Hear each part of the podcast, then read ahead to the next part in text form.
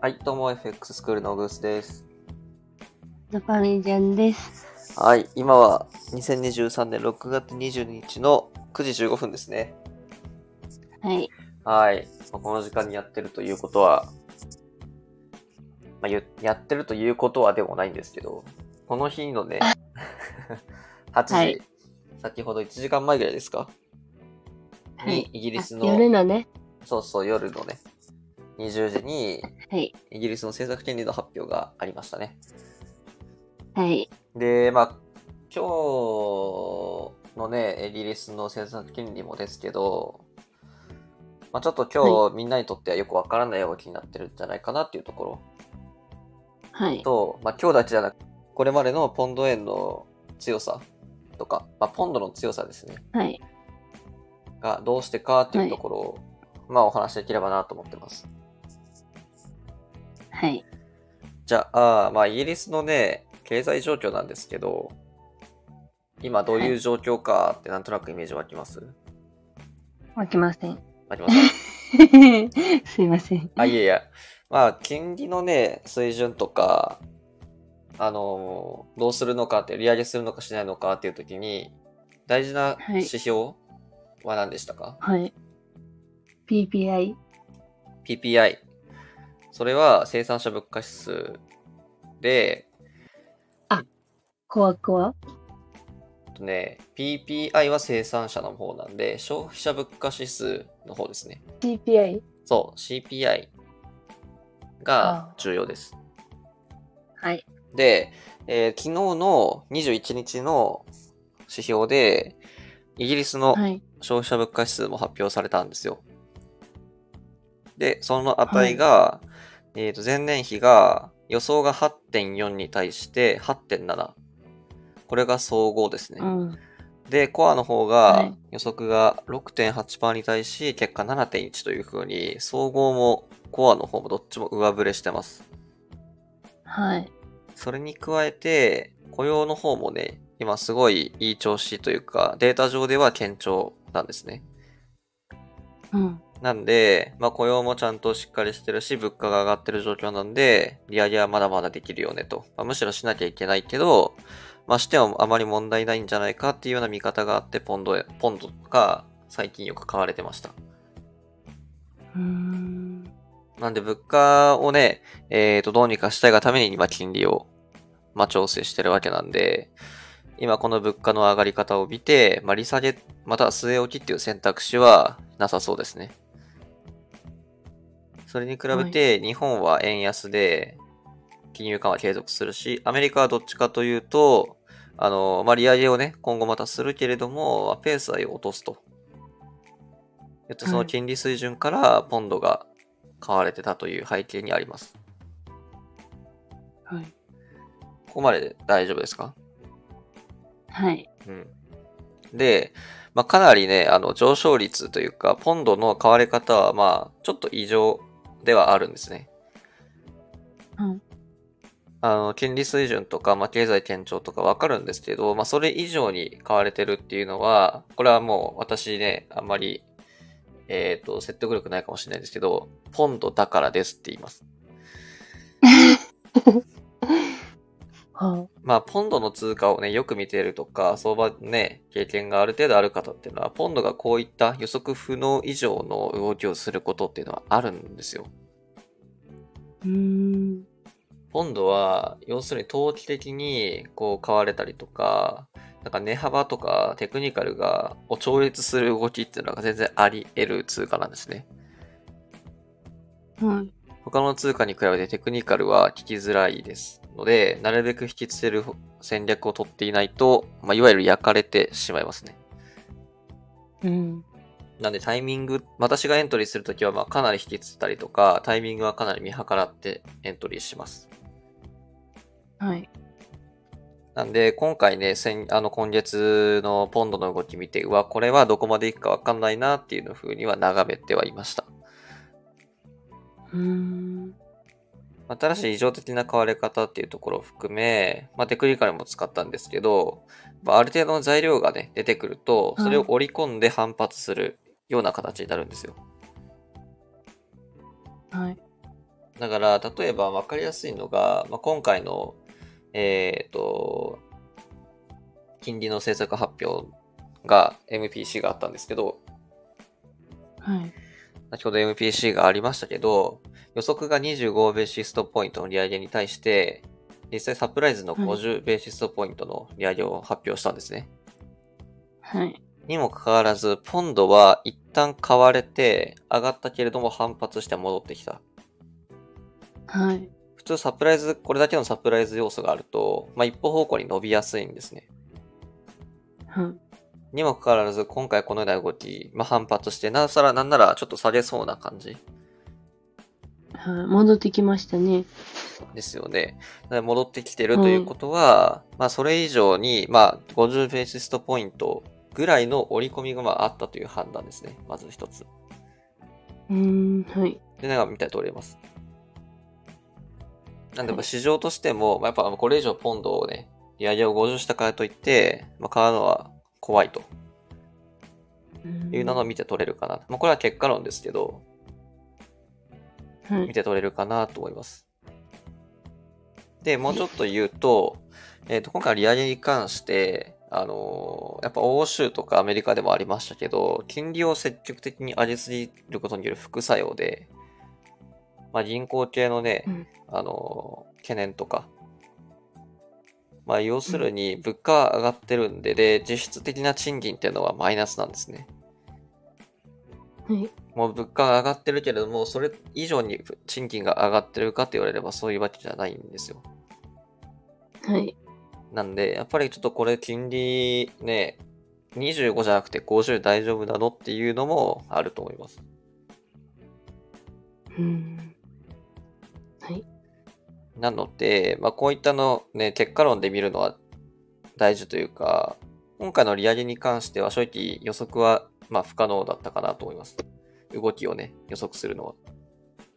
うーん。なんで、この結果論を見て、明日とか、まあ、来週の戦略をまあ考えていくのが、まあ、いいトレードなんじゃないかなと思ってます。はい。で、まあ、ちょっとコラム的な話で、これ、世界中のね、物価っていうのは、まあ、去年の末とかから、まあ、順調に下がってきてる傾向にあるんですよ。アメリカのね、物価とかは、まあ、総合で言うと、まあ、4%ぐらいですし、まあ、ユーロもなんだかんだ5%台になってますし、に対するし、えっ、と、対して、イギリスって今8%なんですよ。なかなか下がっめっちゃ高いんですよね。そう、高いんですよね。で、いどの国に比べても、やっぱり高かったですね、ずっと。うん、で、落ち幅もないと。う んまあ、ちょっと苦しそうだなっていうのはあるんですよ。このまあ背景をちょっと、今回コラム的にお伝えしようかなとは思ってます。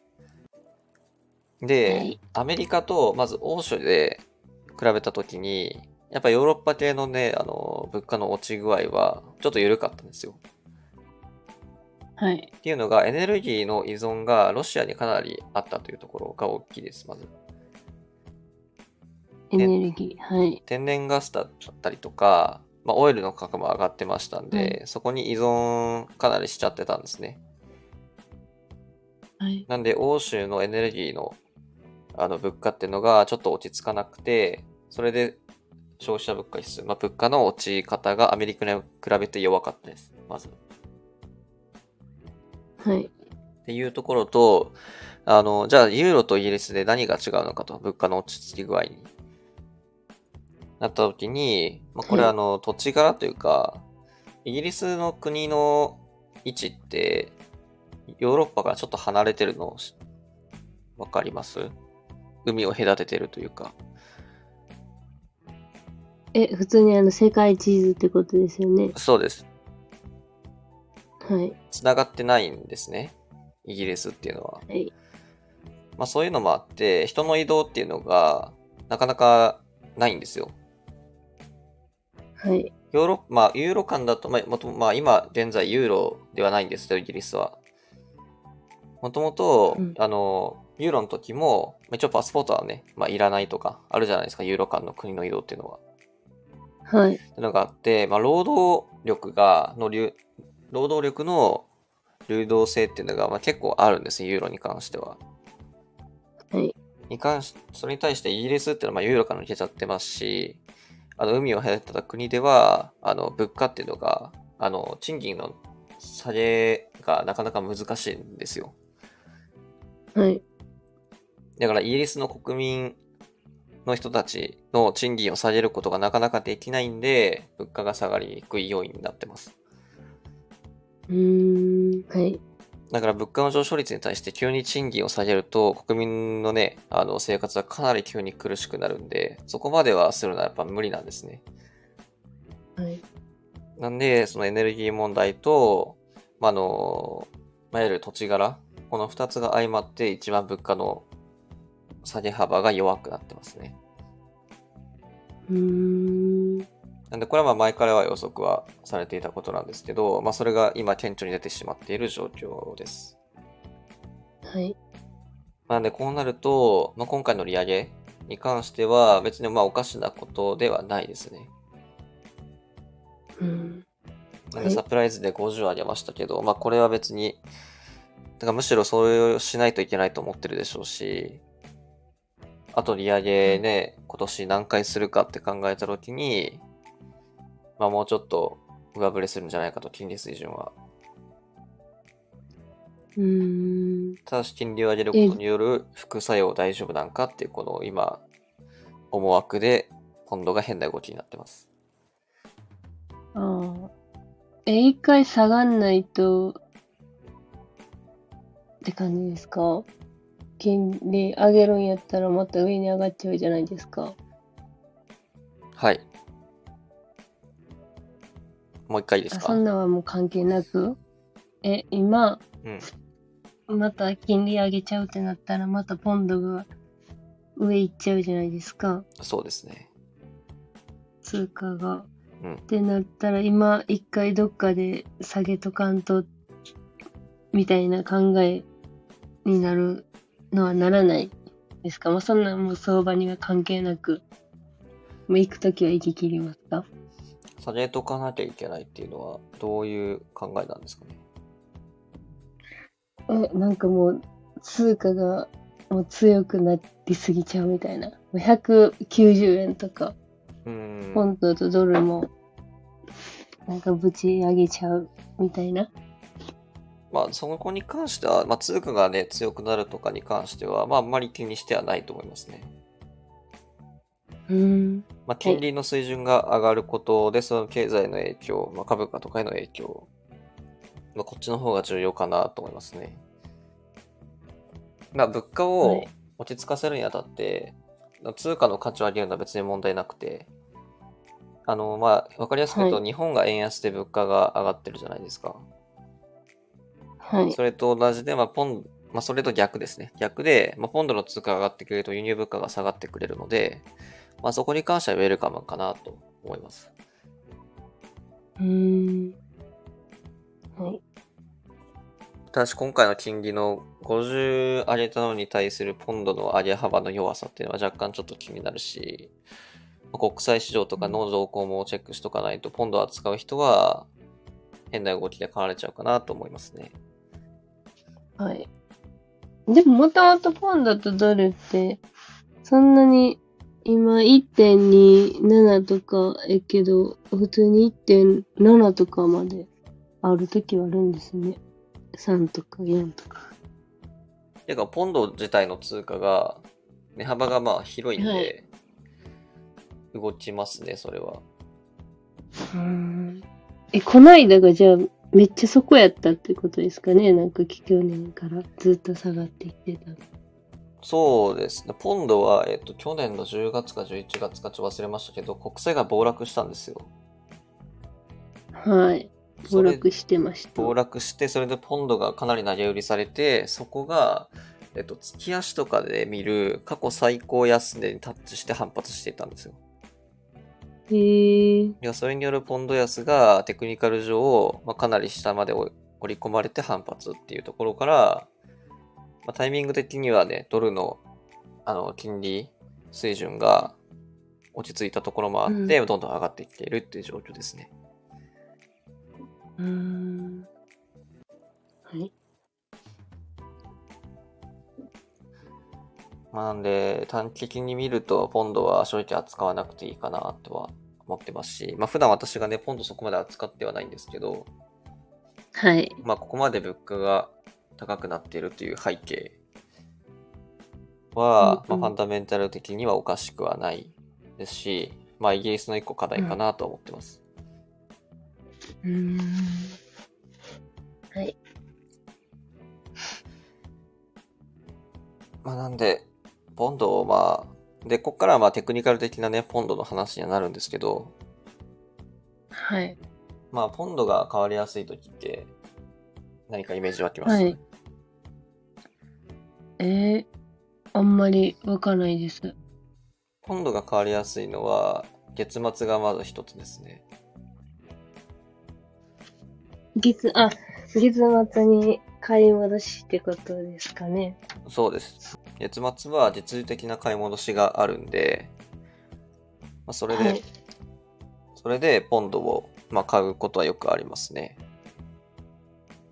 もうこれはもうそれを覚えておくだけで再現性はあります。はい。で、この考え方なんですよ。まあ逆にポンドが月末で買われるっていうことは、そこはまあ実需の動きで買われてるところもあるんで、長い目線でドル高でポンドを売りたいときっていうのは、ポンドドルを売りたいときっていうのは、まあそこが上がってきたところでテクニカルで落とし込んで、どっか高いところで売るっていう、この戦略は結構勝率高いです。うーん。まあ今その局面に若干近づきつつあるかなと予測してるんで、月末でね、上がってきたところ、ポンドドル売れ売りたいなというふうには考えてますね。わかりました。えー、じゃあ月末ちょっとポンドドル挑戦します。この間乗れなかったので。そうですね、先月末ね、月末ポンドドルがいいって言って、逃してましたかね。あんなはい。ラジオで言ったのに。ねえ。あんた、ちょっと、またみんなで、ねえ、せっかく聞いてくれてる人がいたんやったら、やりましょう、皆さんで。私の信憑性がまだまだということでしたね、あれは。いや。え、月末って、げ、えたら、え、この間月火水やったじゃないですか。はい。で、火曜日、え、月曜日じゃなくて火曜日やったじゃないですか。はい。え、そこで、なんていうの、月末ってどこで、そう、チャレンジするかもう、わかんない感じ。その月末の一発目とかじゃなくて、もうどこかほんまにわかんない感じですか？え、言いたいこと伝わります？伝わってますよ。伝わってますよ。ちなみに先先月に関しては、先月に関しては、月末がね、あのーはい。月曜日がイギリス休みだったんですよ。